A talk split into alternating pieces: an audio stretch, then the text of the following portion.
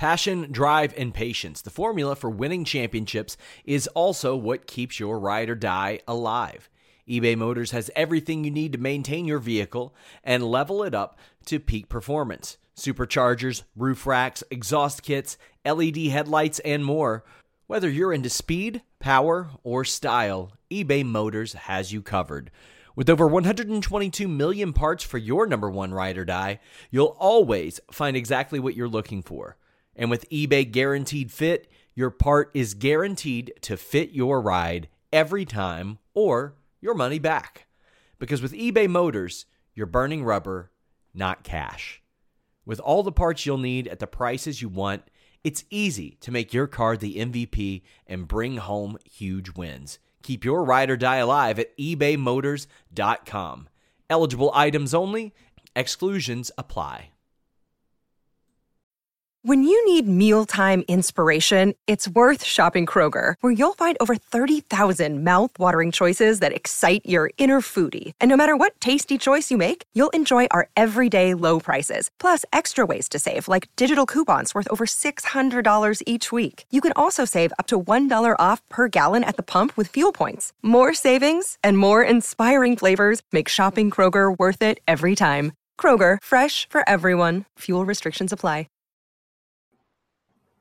What's up, you guys? Sean Ross Sapp here. It is September 10th, technically, even though we'll have this listed as the September 9th show. I'm here with Showdown Joe Ferraro. We are talking UFC 215. Joe, plenty to talk about tonight.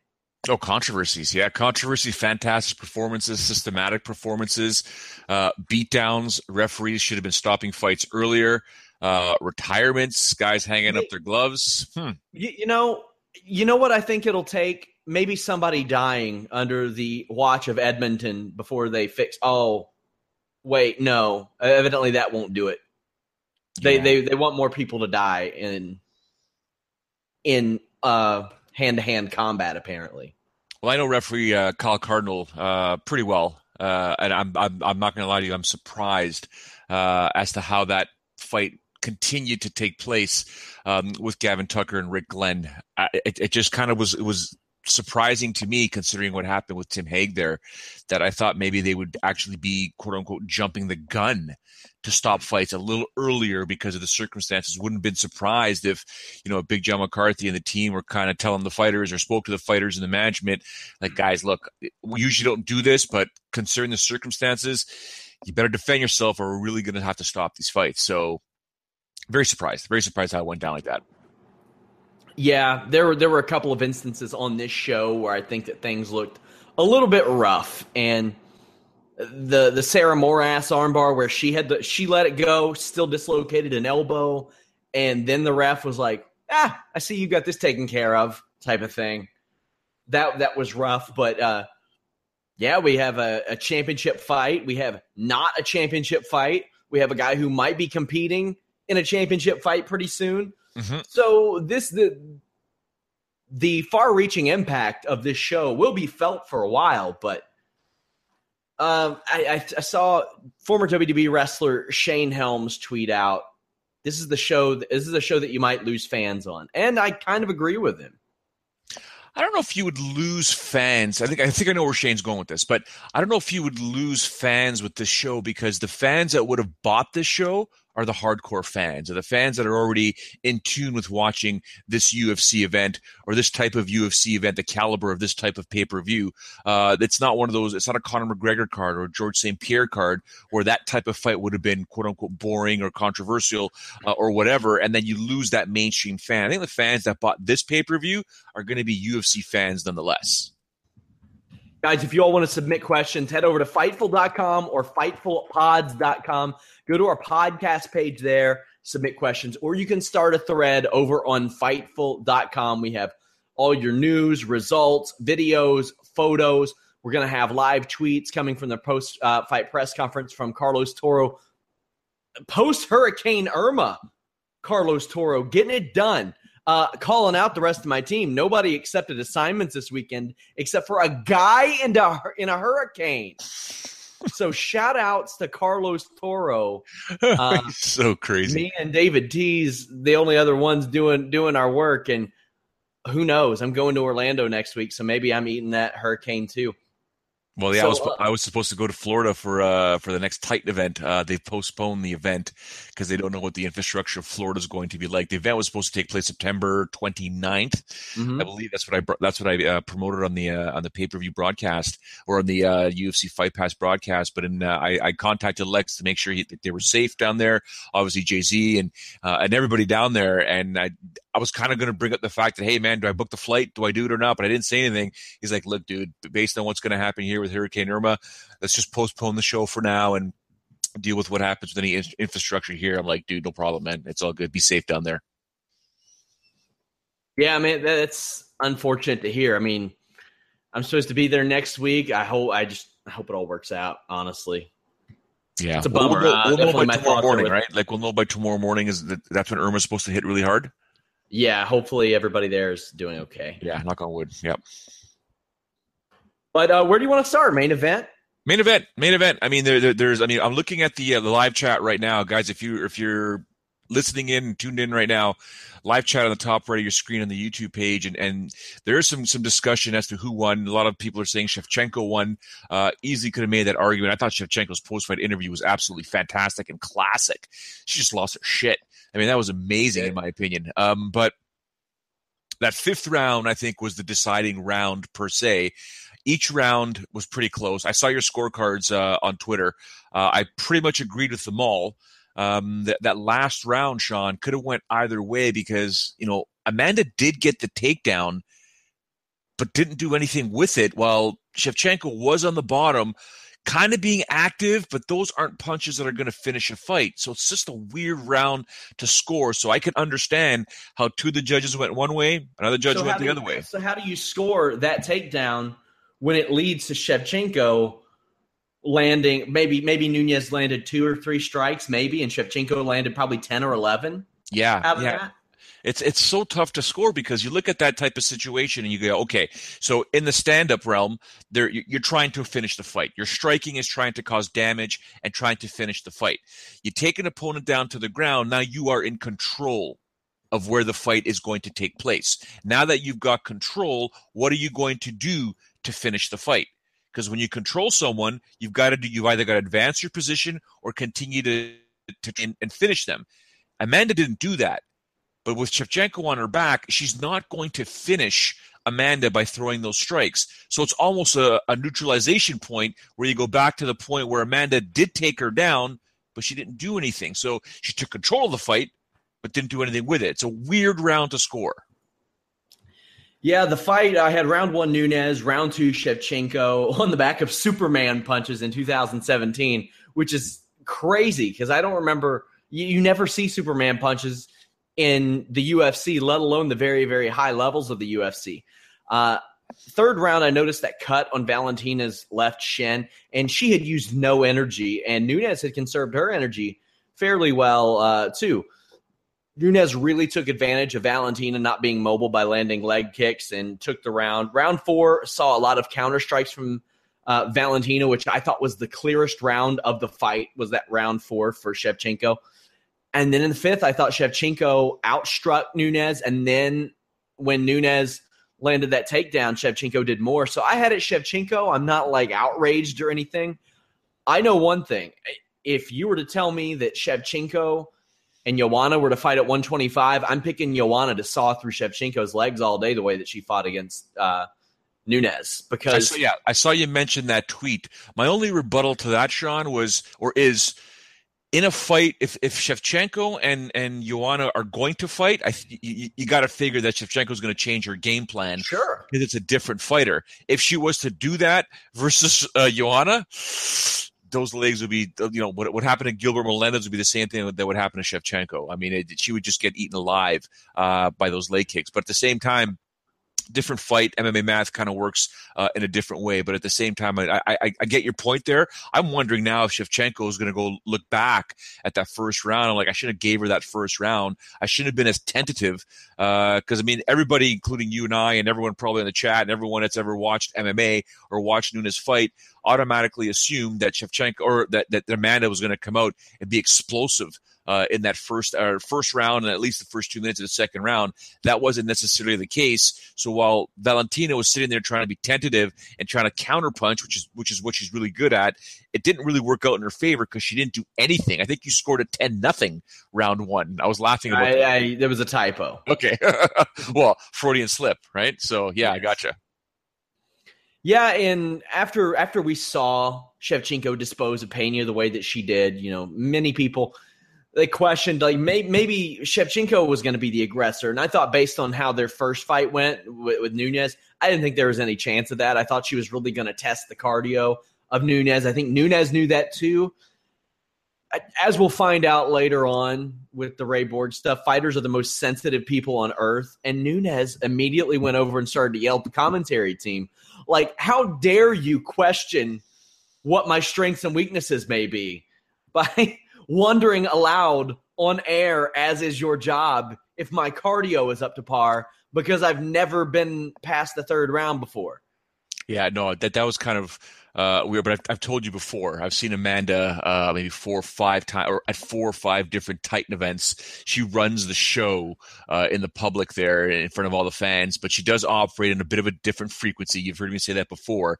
Uh, so yeah, doing that that that was kind of weird. I mean, they're they're, they're just doing their job. Uh, I'm looking at some of the comments in the live chat there. Justin H said Shevchenko was nervous. That's why Joe. You could tell she had some cold feet. To, to Justin's point, and I don't know if you noticed this, Sean did you notice when when when Buffer was making the announcement for Shevchenko, or not the announcement, the uh, introduction at the beginning of the fight?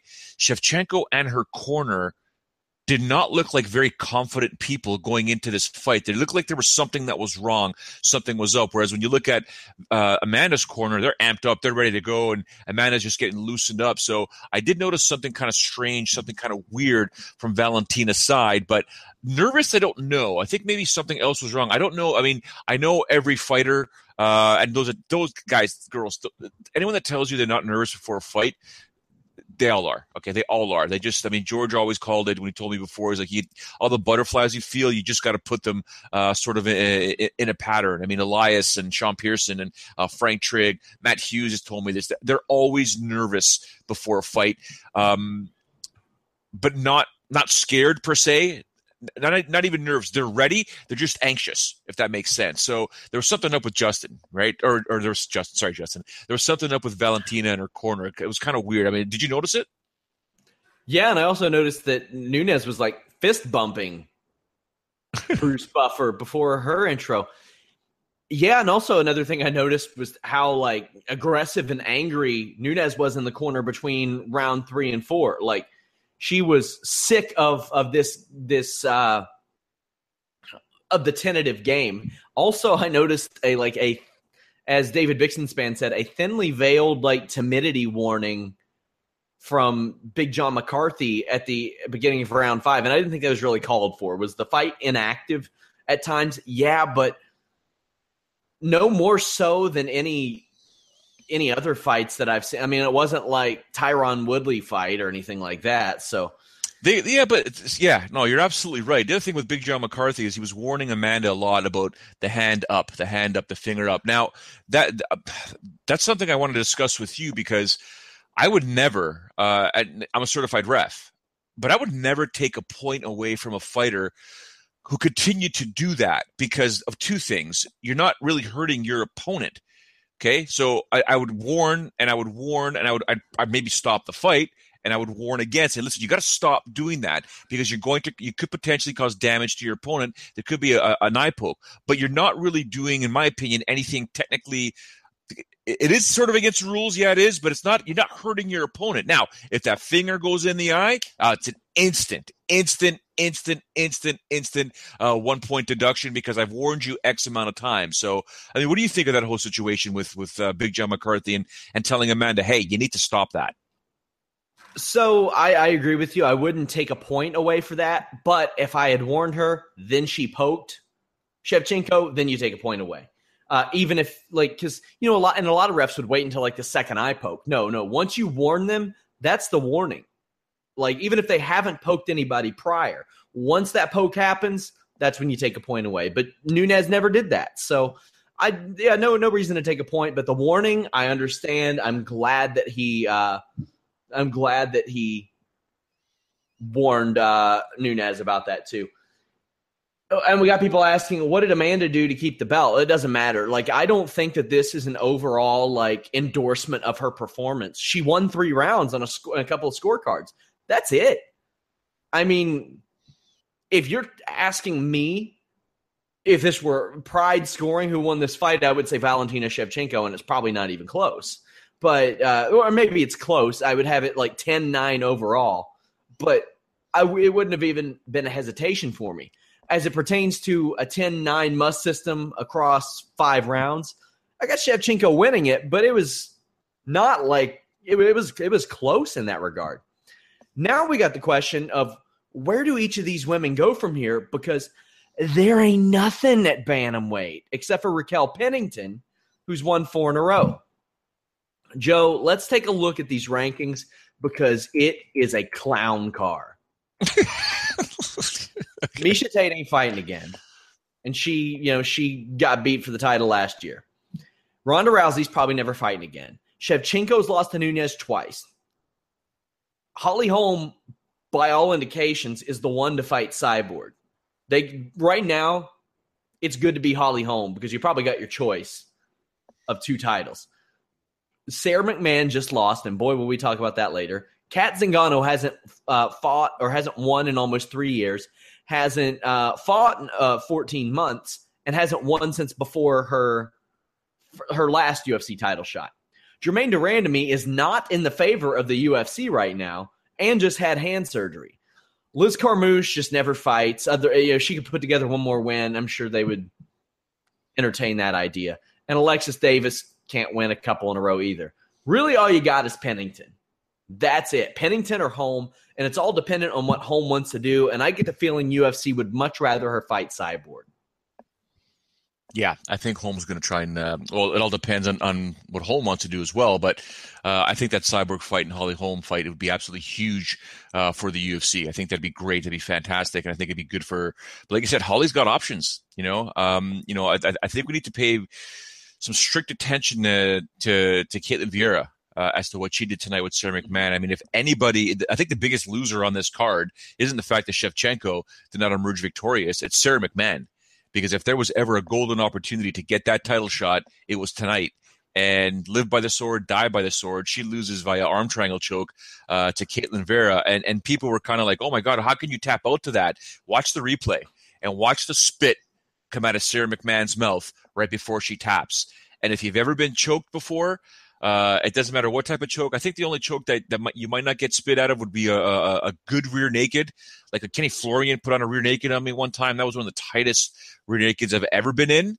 Uh, you're usually getting some foam if you're trying to fight it. You either go extremely dry right in the trachea, like really, really dry, or you get this whatever whatever saliva was in your mouth starts coming out. And you saw that with Sarah McMahon, and it was just like, I can't believe she's tapping to this. So we got. Let's go ahead. Let's go ahead and talk about that. I mean, Vieira. I thought McMahon won that first round. Then Vieira surprised, like you could hear from the crowd, they were surprised with that body lock takedown that she landed. Then sick. Used, she timed that beautifully. Used, she used what has become Sarah McMahon's signature submission against her, but really varied it up, going across the body with that arm triangle. Not only that, but her body, her body was up against the cage. So it's hard sometimes to get leverage on that because you would like to scoot over to where your whole body is on one side of your opponent and then walk your body up like we saw Martin Kampmann do.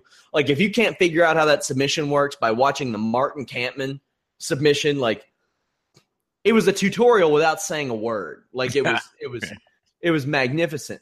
I think McMann wanted out and she has this thing where she gets in really bad positions and she goes blank, Joe. That's been a situation that has undone her for her career. And Vieira did a lot of the same during the first. She was happy to just stay in guard. And even when, but then McMahon moved to mount, and Vieira was able to slow that down. And it's almost like with McMahon and Mount, Vieira knew that she still had a real good shot. And the thing is, McMahon stood a decent shot of maybe earning a title shot with a win. Now, it would have helped a lot more had she won and uh, Shevchenko won. And that's probably a fight they could go to in the future. Uh, McMahon and Shevchenko, but uh, Vieira, she's got a. I don't want to say got a name about her or anything like that, but she is a bigger girl. I I wonder if she'll be able to make the 135.0, you know, the 134.9 limit that, that is required to contend for a title if she ever gets that opportunity. But she's won three in a row, and if Cyborg needed an opponent, you could put her out there. Absolutely. I think one of the most important things you mentioned um, in your analogy there was the leverage because I didn't have t- I didn't have time to rewatch the uh, the finish because I was trying to catch up. Uh, anyone that follows my social media, uh, I was at the Jays game today. I took my son to his very first Blue Jay game. So by the time we got back, and Sean knows what it's like uh, to be in Toronto after a Jays game, the mayhem. Uh, it's a long drive for me. So I was catching up, and when I saw the submission, I watched the replay again, but I had to catch up because the pay per view had already started. Um, I was looking for the leverage. You mentioned leverage. I was looking for the leverage. Where did Vieira have the leverage to really get that squeeze on? Because that, that technically speaking, when you put on a head uh, a head and arm choke like that or an arm triangle choke, you need to be off to the side. Uh, there's there's a bunch of different ways you can use leverage. I mean, one of the easiest ways that I was taught was when you have the when you, you you've got the cup in. Um, when you're driving, you can drive your shoulder in. I mean, I, I know fighters that would do it on their knees. Uh, Renzo Gracie one time taught us to be on our toes, but you have to drive through that shoulder while cranking in to your own. So you're just basically putting on this crazy squeeze. I was looking for the leverage with Vieira, and I was like, where is this coming from? But the squeeze is fantastic because of the, again, the spit coming out of uh, McMahon's mouth. So I would love to watch it again and to see that. But yeah, I think you're bang on. I mean, I, I think she could lose that extra pound uh, to get a title shot, but I mean, we're, we're throwing it out there right now because all, all we can really say is Pennington or Holm. Um, but Vieira does have to win, uh, you know, a few more fights, uh, not a few more fights, at least one or two fights before she's even in that title picture. Um, do you think at any there's any chance, and I know it's slim, but I'm going to ask you anyways. Do you think there's any chance the UFC would do a, a trilogy fight with Shevchenko and uh, Nunes? I don't think so, based on the fact that Dana White didn't want this to headline anyway, and this fight wasn't exactly a banger. And I get the feeling it's not going to draw that well. It didn't. I know it didn't at, in Edmonton, but it's rough. It, it's it's rough. I don't think they'll run a trilogy. I think that they'll find out what Holly Holm wants to do. Tyron Woodley has been pushing Amanda Nunes to to fight Cris Cyborg. What do you think about that? Sold. Yeah, you, you, don't you don't have to even do anything. Sold.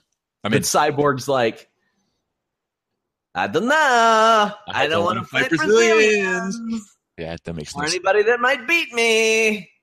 One of those things. I don't think Amanda Nunes cares. Amanda Nunes would fight her drop that. She knows it's a good payday. Oh, yeah. But I think a lot of it depends on Holly Holm, and that's pretty crazy considering that Holly Holm is like what one in three in her last four fights, and she holds a lot of cards right now. Shevchenko, what happens with her? Does she fight at 135 or 125? Uh, next fight, I think she'd be at 125. Uh, she may not agree to that right now because there's a fair amount of disdain uh, that she's sensing right yeah. now or feeling right now based on what happened with this. So, um, you ask her now, she'll she'll fight 135. Give her 125 division is going to be yeah. so good. I can't yeah. wait for that division it's it's going to be insane. So, you've been watching the Ultimate Fighter at all? I mit like I didn't set my DVR, so I've missed the first two fights. Was thrilled to see that Roxanne Modafferi won her. How funny is that? How funny is that? I actually I was speaking to Jessamyn Duke recently, and I was like, "What would you have done if three and a half years ago, I when you entered the Ultimate Fighter house, that I were I, I would tell you that you and Shayna would be pretty much out of MMA and working a, a big WWE angle, and that Roxanne Modafferi would be the odds on favorite to become a UFC champion. I was like, nobody would have thought that. Like, nobody would have seen that coming. Roxanne, who looked like after that finale, I was like, God, she she was one of the first people that I saw and didn't know personally, but I was like, she's too nice. I don't want to see her get beaten up anymore. I, I got to see her retire. I was like, maybe UFC could make her like the the in cage Japanese translator or something because she would have been fantastic at that. And then she got with a real camp, and man, she has turned her career around, and she's a good fighter now. She is fun to watch. She is a little bit scary when she gets in there because you couldn't have imagined her being such a relentless finisher, but very, very good to see. And then you got Paige VanZant fighting at that weight. You got Joanne Calderwood. You got you got a couple right there. That's two decent names that you have already competing in that division, and that just thrills me. It makes me so happy.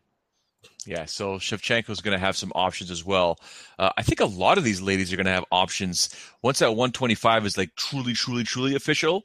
We're going to see some fluctuations. You know, oh, 125 and 145 both because if you get two wins in a row at 135, you might be able to contend for a title at 145. Yeah. Yeah. You're bang on. Yeah. No, I got you. I got you. Let, let's talk about the, the, the flyweight championship fight that didn't happen. Uh, that's, it's, it's hard. I don't know. When I got the news that, that Borg was out, and I said to myself, are you kidding me? Uh, is this really happening? Like, why does this keep happening over and over again?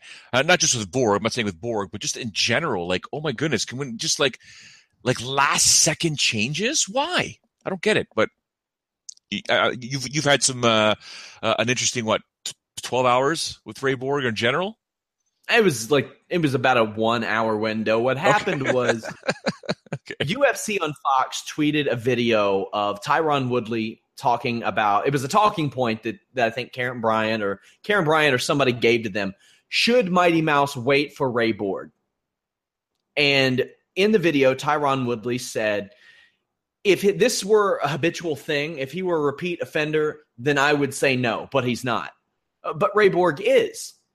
He has, and and I tagged Tyron Woodley and I said, Tyron, since UFC 201, Ray Borg has missed weight, or pulled out of five of his seven scheduled fights, including this one. And Tyron was a good sport about it. He said, Why aren't you in my ear giving me stats? Ray Borg did not enjoy it. And it was a lot of deflection. And he went at me. And of course, he hit me with the, Why don't I report a bunch of wrong shit while you come and cut weight? And I'm like, All right, well, cutting weight's not my job. But if it was, I would do it and I would make weight and I would do it safely. Also, if you want to do my job, you can't misspell words like you did in that tweet. he later deleted. Hey, he later deleted the tweet, and it was the, the terminology. I'm sure he's had a shit week, Joe. I'm positive the dude had a crappy week. He insinuated that I said that he pulled himself out of this fight. I never insinuated that he pulled himself out of a pay per view main event championship fight. The doctor pulled him out. I know because I asked and I got it confirmed with multiple sources. The doctor pulled him out. He didn't want to. He didn't want to uh, be pulled out of this fight. So when I got back to him, I said, "Okay, maybe didn't make it to five out of seven fights." Is the terminology I should have used. And he said that he didn't even have a bout agreement for 201.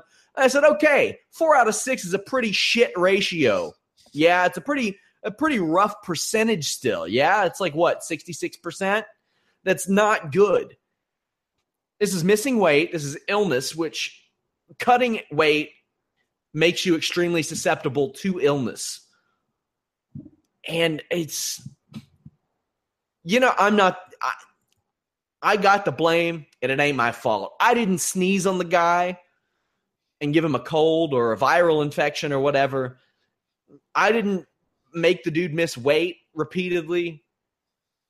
I understand he's having a bad, bad week and he was looking for someone to take his aggression out on, and he later deleted the tweets. But hey, man, I didn't sneeze on your banana or your Cheerios or on your your cinnamon rolls or whatever it is that you eat. I didn't get you sick. Sorry. Well, good on you good on you for doing what you had to do and, and speaking your mind and getting engaged with that conversation. Uh, it is frustrating. And in my opinion, um, I hate to say Demetrious Johnson should wait for Ray Borg because I mean it's a it's a very winnable fight for Demetrious Johnson, so he could eclipse the record and stand alone uh, with the most successful UFC title defenses. But the reality is, do you really want to wait for a gentleman that potentially, like you said, at worst has a 66% pullout record or change record or something like that? I mean, Dillashaw, money fight, or someone. Um, I mean, you, you just lost a payday, a big payday. Yeah, one of the one of the the messages were uh, just tired of all you douchebags. He misspelled douche, by the way. So quick to bash us without really knowing what happens. And I'm like, so tell me what happened. I mean, I I he called sent you an email. I sent an email to his his way well before this. I did reach out for comment. I didn't hear back from him. Also, uh, so quick to bash us. I didn't bash anybody. I just I put forth a fact. That was it. He called you a douchebag? Well, I guess it was spelled D U C H E, so maybe a douchebag. I don't know what a douchebag is though. Okay, so it's not as bad as a douchebag. And he, you know, he challenged me to cut weight and all this stuff, and I'm like, Ray, I'm a journalist, not a fighter. Yeah. I don't ask you to to write my reports for me. I don't ask you to to do the podcasts for me. I don't ask you to tweet on behalf of the the Fightful Online account, which you all can follow at Fightful Online or at Fightful MMA. I don't ask you to do that stuff, man. He got really upset. And like I said, I'll chalk it up to him having a really bad week, being sick, probably being irritable, and reading into what I said the wrong way. But what I said was factual. He has been set whether he signed a bout agreement or not, for seven fights. Five of those he did not make it to or missed weight. So, hey. You're bang on. I, I, I've got. This is the story of the one. As head of maintenance at a concert hall, he knows the show must always go on. That's why he works behind the scenes, ensuring every light is working, the HVAC is humming, and his facility shines. With Grainger's supplies and solutions for every challenge he faces, plus 24 7 customer support, his venue never misses a beat. Call click grainger.com or just stop by. Grainger, for the ones who get it done. No, no rebuttal whatsoever. Uh, there is some comedy happening uh, on the live chat. Someone saying that. And I feel terrible for Demetrious Mighty Mouse Johnson. I do not feel bad for Ray Borg. I feel bad for Demetrious Mighty Mouse Johnson. Well, yeah, of course. Absolutely. This is a guy that had a chance to, to eclipse the record and, and, of course, get that big payday or a partially big payday. Um, you know, he, he's never going to be a guy that's going to get massive paydays because of, of being a champion at 125. But here he is. He would have been headlining a pay per view and pay per view points. He'd got some nice zeros in his bank account, let me tell you. But wonder how much money the UFC would have actually walked away with on this show because it wasn't going to do a lot of buys. And mm-hmm. Demetrious Amanda Nunes, and even Gilbert Melendez get pay per view points on this show. Yeah, which is, uh, yeah, wow. Someone on the chat said uh, Demetrious Johnson was afraid to fight T.J. Dillashaw, so the fight never happened. Nah, he no wanted. Chance. He wanted. He wanted an incentive financially, and I don't blame him. I don't know one fighter that's ever been afraid of fighting another fighter. I know fighters that think it would suck to fight another fighter, but they're never afraid. I doubt it.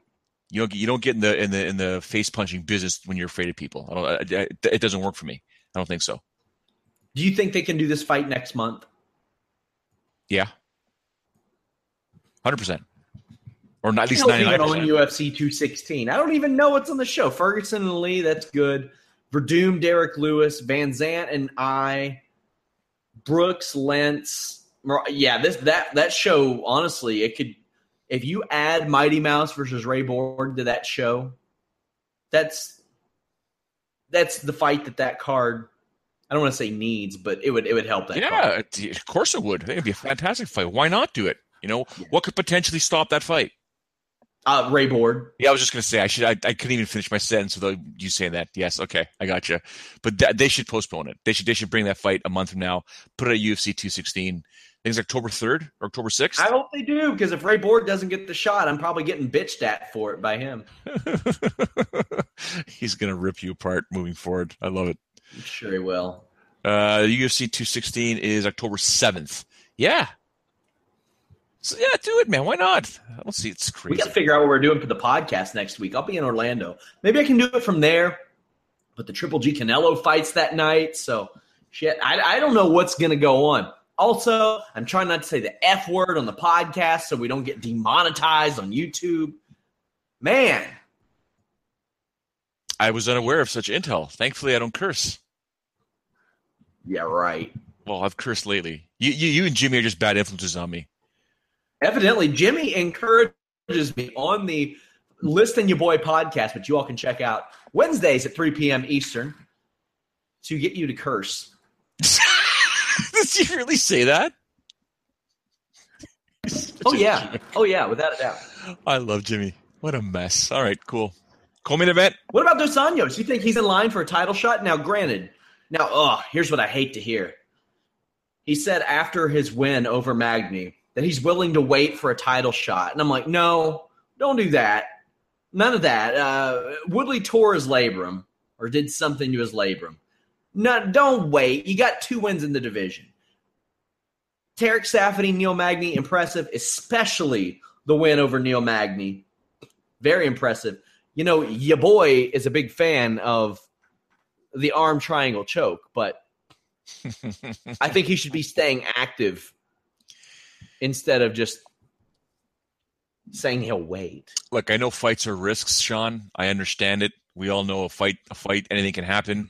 Uh, but the way he took out Neil Magny in impressive fashion, I pictured body shots to overhand rights or body shots. Sorry, oh yeah, uh, yeah. What did I say? Body shots, overhand lefts. I think I was mentioning uh, on Tuesday's edition of the Holy Smokes podcast, and I, I thought that was going to be his game plan. But man, that fight went down to the ground, and it was just systematic just a beautiful, beautiful setup, transition, just moving that, you know, little flow chart, going down that flow chart. Thank you very much. Arm triangle choke. He looked fantastic. I think you're right. I think he does need to continue fighting. Um, don't wait for that title shot. It's just, it's, you never know when you're going to get it. You're not getting any younger, son. You got to make money. Put some money away. Uh, it's, it's, you know, I understand there's risk, but chances are you're going to fight someone that's higher up in the rankings and you beat them. It's it's just going to raise your stock value. Get her done. By the way, uh, Dos Anjos got a performance of the night bonus.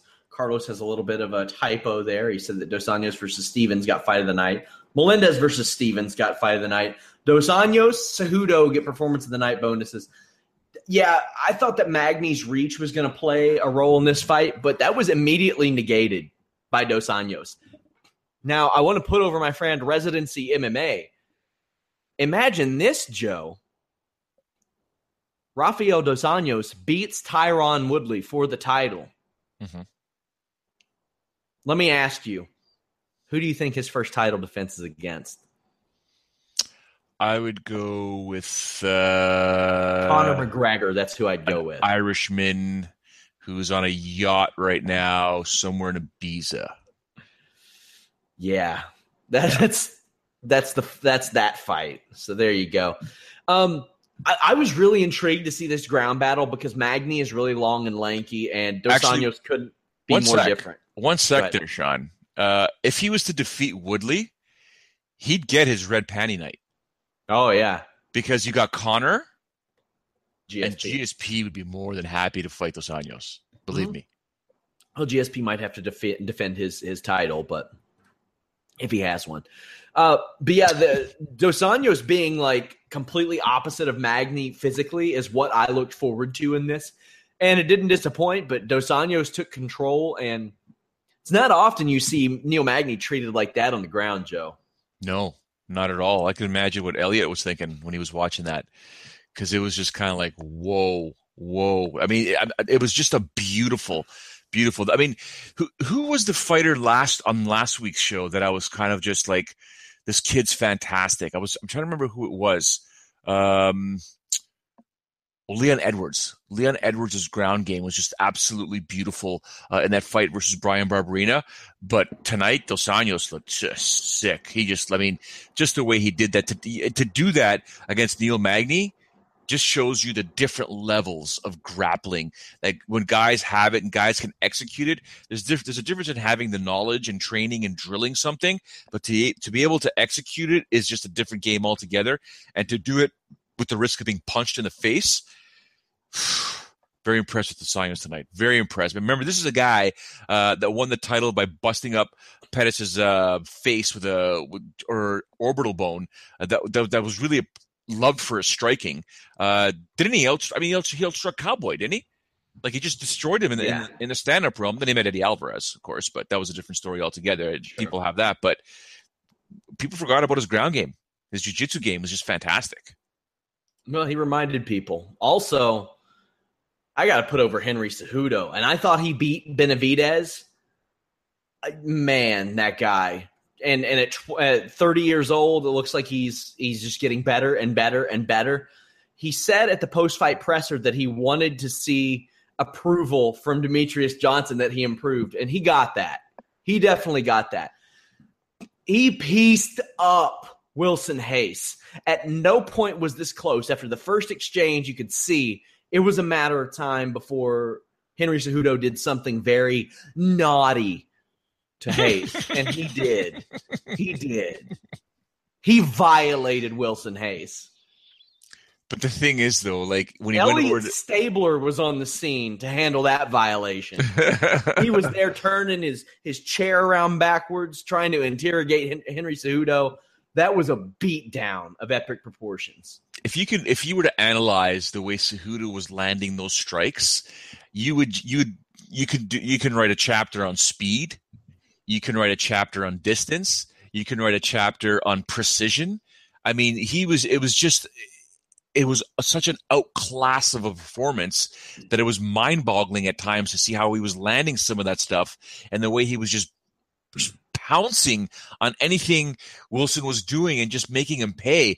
Uh, going to the cage afterwards and, and trying to get uh, approval is one thing, but a, a, certain Sean Ross Sapp, whenever he describes the, the first fight, uh, lends me to believe that Demetrious Johnson doesn't care how good Henry Cejudo looked tonight. He's just like, I'm waiting. You're just another paycheck. No, I'm on another level another thing I want to compliment Cejudo on, you see him and you see Sara McMann. Now, Sara McMann has met some success even after her first loss. And maybe she stepped up her, her jab. There wasn't a lot else. She got a little more aggressive and worked on her jab.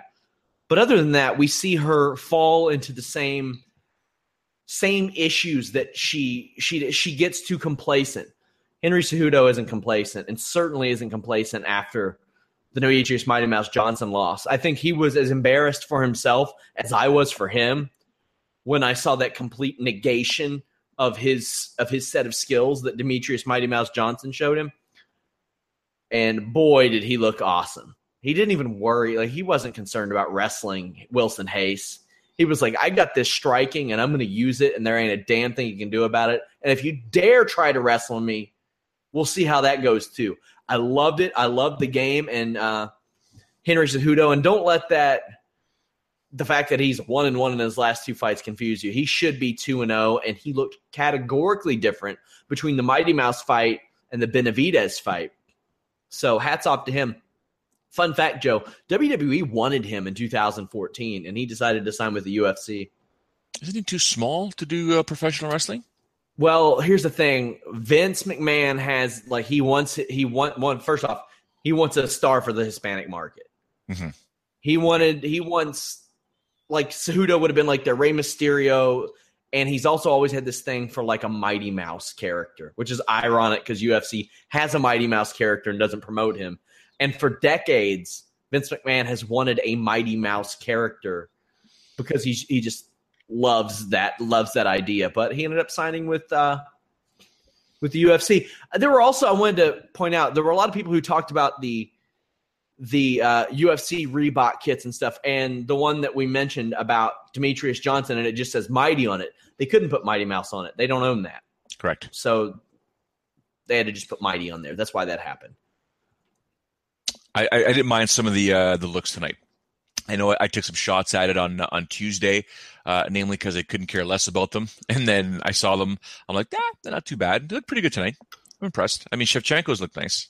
They look so, better. Yeah, yeah, I think there needs to be more fighter input. But yeah, um, freedom for the fighters. But you know, I, I think you mentioned on the, on the, on the podcast that they should have some sort of sponsor. That'd be, that'd be mm-hmm. pretty good. At least give them one sponsor. But I get it. I understand it. Also, uh, before we move on, uh, because we'll have to speed through the rest of this card, Patrick Wyman, who I really respect on Twitter, he said, I'm not ready to call this a trend yet, but having a couple of champions winning slow paced, uneventful fights is a bad look.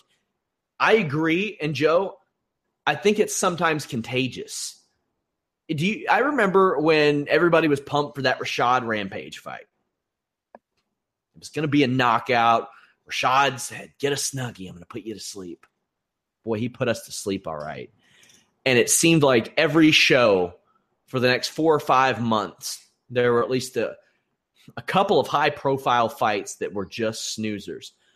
A bunch of cage clinching bullshit that we witnessed just over and over. And I really hope it's not contagious because, you know, there are there are a few fights coming up, a few main events coming up that could happen. Dave Branch is a grappler facing Luke Rockhold.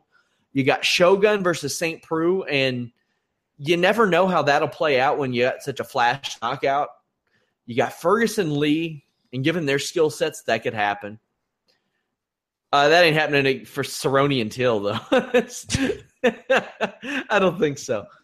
But uh, but yeah, we got we got other stuff to talk about uh, besides besides all that. Ilir Latifi beat Tyson Pedro, and uh, Latifi has quietly won three of his last four. Tyson Pedro got dragged into deep waters, and the irony is, even though he's never been after uh, one round or been outside of one round, I thought he looked the best in round three. Uh, my you know, this was a learning experience for Tyson Pedro, and he's still super young, so this isn't going to hurt him or anything. I thought he gave up a little quick on his, his triangle attempts. That was surprising to me. Um, that's really it. Ilir Latifi did what Ilir Latifi does, and he is finding success, and good for him. Yeah, Pedro, Tyson Pedro, it sounds weird, but he needed this loss. He needed this experience. He needed to understand that it's a different ball game in the UFC when you start getting past the first round. Um, giving up on that triangle, you can, I guess you could understand it when you're trying to triangle someone that doesn't have a neck, uh, or or has got a back the size of a of a you know a pickup truck. But I get it, I understand it, and I think Tyson Pedro needed this learning experience. I think it's going to be better for it. You know, not everyone goes undefeated. Not everyone has a spectacular run in the UFC that doesn't last that long. So good for you know, good for either. I mean, uh, I don't understand why DC and, and Rogan were calling it Latifi when it's Latifi. They kept calling it Latifi all night, but it's Latifi. Uh, and good for him. I don't know what this really means for for Latifi winning this fight because we all know he's not going to ever be a champion in this division, and you know he's never going to fight Gustafsson. So we'll see what happens. But Tyson Pedro, it's not the the last we're going to see this guy. I think it's going to be fine. I think he's going to learn from this, and we'll see where he goes from here. Yep, I agree with uh, virtually everything you said. Uh, when it comes to Stephens Melendez, do you think they booked this and said, well, at least one of them's got to win? Uh, no, but I understand your analogy. Um, it, it, it, was a tough fight for me to watch. Obviously, Gilbert's someone I've known for a long time. Um, Who's that? Melendez. Oh, Giblert. Giblert, you mean? Oh, Giblert. Yeah, yeah I remember that. He yeah, should have came back during his USADA suspension with a mask, a luchador mask on as Giblert. Giblert. gotcha. But he took, I mean, the minute the fight started and he came out with that stance, I said, there's going to be kicks. There's going to be kicks. So if you're prepared to take the kicks and you start checking them, awesome. If you don't check them, it's not going to look good. It's not going to, sorry, it's not going to feel good, and it's going to be big trouble in the fight. And very surprised Gilbert didn't didn't check the kicks early on. And you know what? It is what it is. You lose. Gilbert has lost very often recently. He's lost four in a row. He's one in five in the UFC. Has not landed a takedown in the USADA era. Interesting. Mm-hmm. Jeremy Stephens had a, I thought, a real his best performance was up until Gilbert fell the first time. Then after that, he got a little more careless, and ironically, Gilbert found the most success that he would have in the fight. My question is, what was Nate Diaz saying to Gilbert Melendez in between the rounds? did, did you hit him in the face? I don't know. Then Yeah, I, I, I, don't know if you should ever have a Diaz in your corner unless it's just strictly there for motivation. Um, because I don't, you I should don't know fucking like hit him and stuff. Did you do that? I don't know, dude. No, I got you. I, I don't. I don't. I mean, they're great training partners. They're fantastic fighters. I don't know that their coaching advice uh, is sound. If that's fair. Yeah, uh, towards the end of the fight, Stephens was picking his shots. Melendez would get off balance when he switched to southpaw. Stephens started circling uh, through good power shots, mixed in knees, which I liked. This was all Stephens, and he was he was nice to Gilbert Melendez. I'll say that he was he showed Melendez a lot of respect and let him go out in a more respectable manner. Do you think this is the last time we see Gilbert? Now, a lot of this depends on his contract, which I don't know the terms of, because he could have like a no cut clause in his contract that keeps him fighting. I don't think it's the last we've seen of Gilbert Melendez. Uh, I think. I mean, I mean, in the UFC, I don't think there's any way it's the last time we see him fight. Not with okay. Scott Coker out there giving people money. Yeah, yeah, that was going to be my, my next point there. I, I think he's got one more fight left in the UFC. I think this this a test at featherweight uh, I think he's he's you know he's not in that BJ Penn stage where he should not be fighting. I think clearly he made a mistake tonight, uh, which was not checking the leg kick and perhaps the stance, uh, and something he could learn from. But you know his record over the past what four or five fights have not been uh, or has not been fantastic at all. I mean the guy's like well, he's lost four in a row, five of his last six. Ain't no way he should be in those rankings. At this point, no at this point. And Steven Stephens shouldn't be in the featherweight top 10, much less ahead of Darren Elkins, who's won like four in a row. Uh, hey, guys, if you are listening on YouTube or watching on YouTube, leave us a thumbs up. Subscribe to us. You can also subscribe on iTunes, Stitcher, uh, Libsyn, Player FM, all that stuff really helps us. Head over to the Fightful.com forums. Show us some love there. We're always doing contests over there. Uh, lots of cool stuff there. And if you want to check out more of our podcasts, including our archived shows with tons of UFC, WWE, uh, Global Force Wrestling, independent wrestling personalities, head over to FightfulPods.com. There were some happenings on these prelims, too. First off, Sarah Moras' armbar, outstanding. Uh, Evans-Smith tried to create space by putting her foot on Moras' face, but if you take a look at Sarah's legs, you know, if she gets that far in an armbar, you're not getting out of it. It's just a matter of time. Yeah. Yeah, it was, it was a great setup, uh, a patient setup. She decided, I'm going for it. I'm keeping it uh, until you give me reason to let go of this thing uh, or, or, transition to something else or go right back to guard. I'm going to keep working this thing. Uh, and I mean, she she put the art. She had the attempt on for a good correct me if I'm wrong, at least a minute 30, if not a minute 45 before she actually locked it in. So good on her for staying with it, keeping it tight, adjusting, and getting the finish, which is kind of gross as is, but good on her. I mean, this is a girl who hadn't fought in two years, hadn't won in three years, because she had a, a big year gap in between her first and second UFC fight. When she was on the Ultimate Fighter, she was like four fights in and like freshly like i think when she tried out she was 24 when she got on the show she was 25 and to lose really i don't want to say lose those years. She fought three times in this period but uh, those are some key years to miss out on. And uh, that's a bummer. But now she sits at two and one in the ufc uh, four and two if you want to count her ultimate fighter fights. So good for her. I'm glad to see her win and i'm glad to see her win in canada. So that, that, that was good on her uh, ref was a little late on the. Well, I don't want to say late. He wasn't there at all. Sarah gave up the arm once she felt it pop, and then afterwards, when Joe Rogan said, "Yeah, I think it popped," she goes, "I hope it did." Yeah, I was just like, "What did you see, Sarah? Why would you say that?" Oh man, I well, I love it. I thought that I thought it was great for her career that she did. Yeah. while we're while we're talking about refs, I want to talk about judges, Joe. Mm-hmm. if you hear that a 30 24 scorecard exists, what does that tell you about the fight? Uh, there's a good chance the referee should have stopped that damn thing. Yeah, if you get a 30 24 scorecard, then that fight should have never made it to that scorecard. That's why that shouldn't exist mm-hmm. because the fight shouldn't have went that time. What the hell was Gavin Tucker's corner thinking? Gavin Tucker's corner or the ref didn't give a shit about him. He, he was, looked like he got he looked like he shoved his head into a beehive and said, "Bring it on." It's it's a, it's the type of fight that when you watch and you look and you're just thinking yourself, this this is not a good look for anybody. It's not a good look for the fighter winning. It's not a good look for the fighter taking the abuse. It's not a good look for the referee. It's not a good look for the sport. Not a good look for the UFC.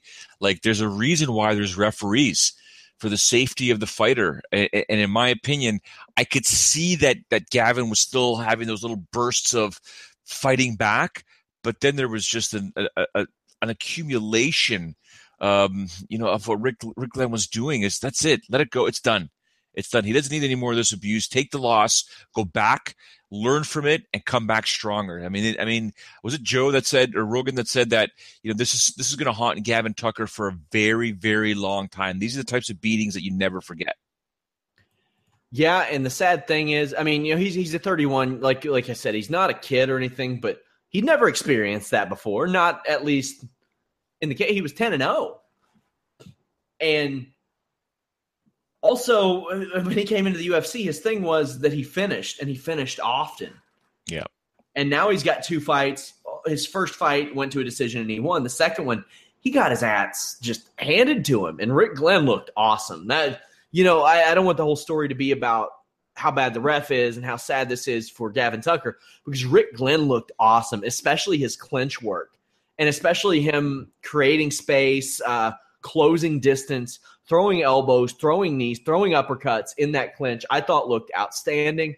Uh, just 28 years old to to make that, and you know he stepped into the UFC and lost his first fight, and that sucks for him. But he did it in a really, really good fight. So I think he's made quite the impression over his first year in the UFC, and I can't wait to see this guy fight again. But what the hell's he doing with that mustache? Not a fan?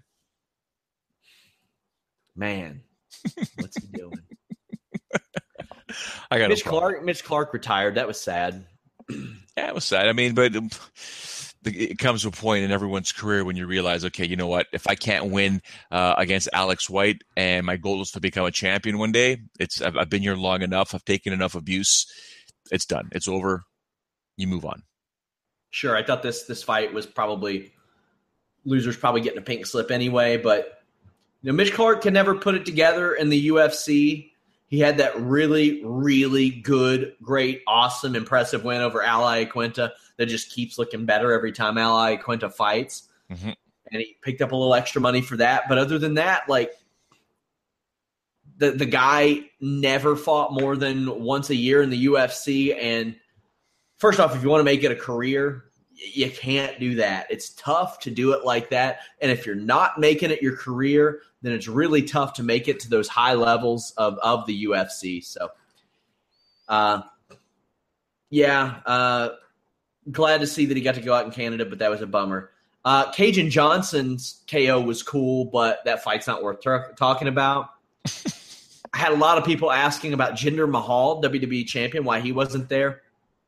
Bhullar uh, spoke after his win, said that because Jinder Mahal lives in Tampa, that he had to tend to his four properties, his dog, things like that, wasn't able to make it up to Edmonton. So that's why no Jinder Mahal, no uh, modern day Maharaja at UFC 215. Joe, anything else coming out of this show? Uh, I think, like I said, the biggest loser in this show uh, was not Valentina Shevchenko was the fact that Sara McMann had a title shot gone. I think she would have got that title shot. And other than that, that that's pretty much the basics there. I mean, we, we talked about Cejudo being absolutely fantastic and Dos Anjos potentially in line for a title shot. Don't wait for it. Take it. Take another fight. But other than that, uh, your little tiff with uh, Ray Borg was fantastic. I don't help. I don't hold anything against Ray Borg. It was fun. It was nice content for the show. Ray, I hope you get your title shot, and I hope when you do it, you're healthy and you make weight and you do well.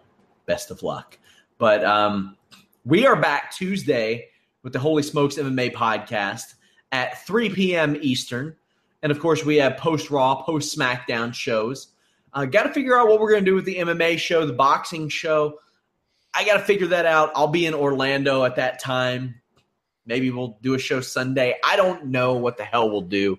Uh, but you could also check out the Listen Your Boy podcast, another one of our flagship shows, along with Holy Smokes, Wednesday, 3 p.m. Eastern. You can check out all of our shows at FightfulPods.com. Use our forums. Also, we're going to be changing our uh, posting method on Fightful.com. Interested to see how that works out. Uh, probably in about a week and a half or so. We got all your news, results, photos, videos, podcasts, anything you can ask for over at Fightful.com. And you can support us by going to ProWrestlingTees.com slash Fightful. Got plenty of shirts up there for you.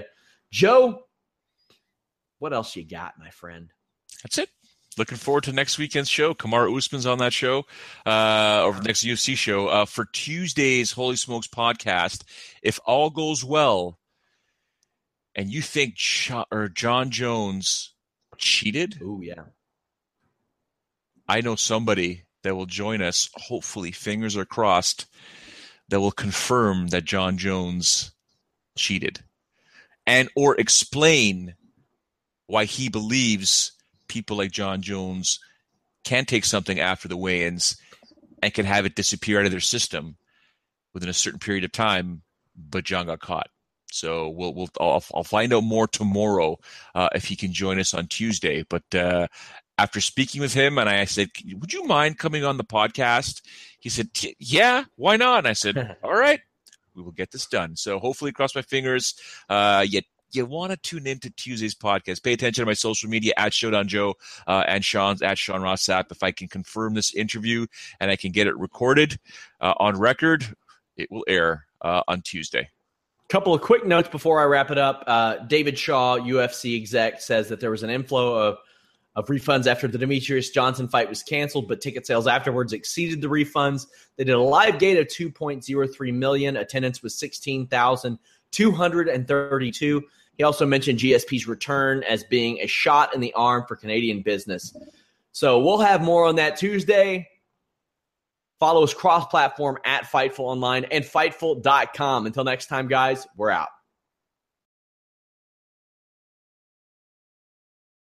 When you need mealtime inspiration, it's worth shopping Kroger, where you'll find over 30,000 mouthwatering choices that excite your inner foodie. And no matter what tasty choice you make, you'll enjoy our everyday low prices, plus extra ways to save, like digital coupons worth over $600 each week. You can also save up to $1 off per gallon at the pump with fuel points. More savings and more inspiring flavors make shopping Kroger worth it every time. Kroger, fresh for everyone. Fuel restrictions apply.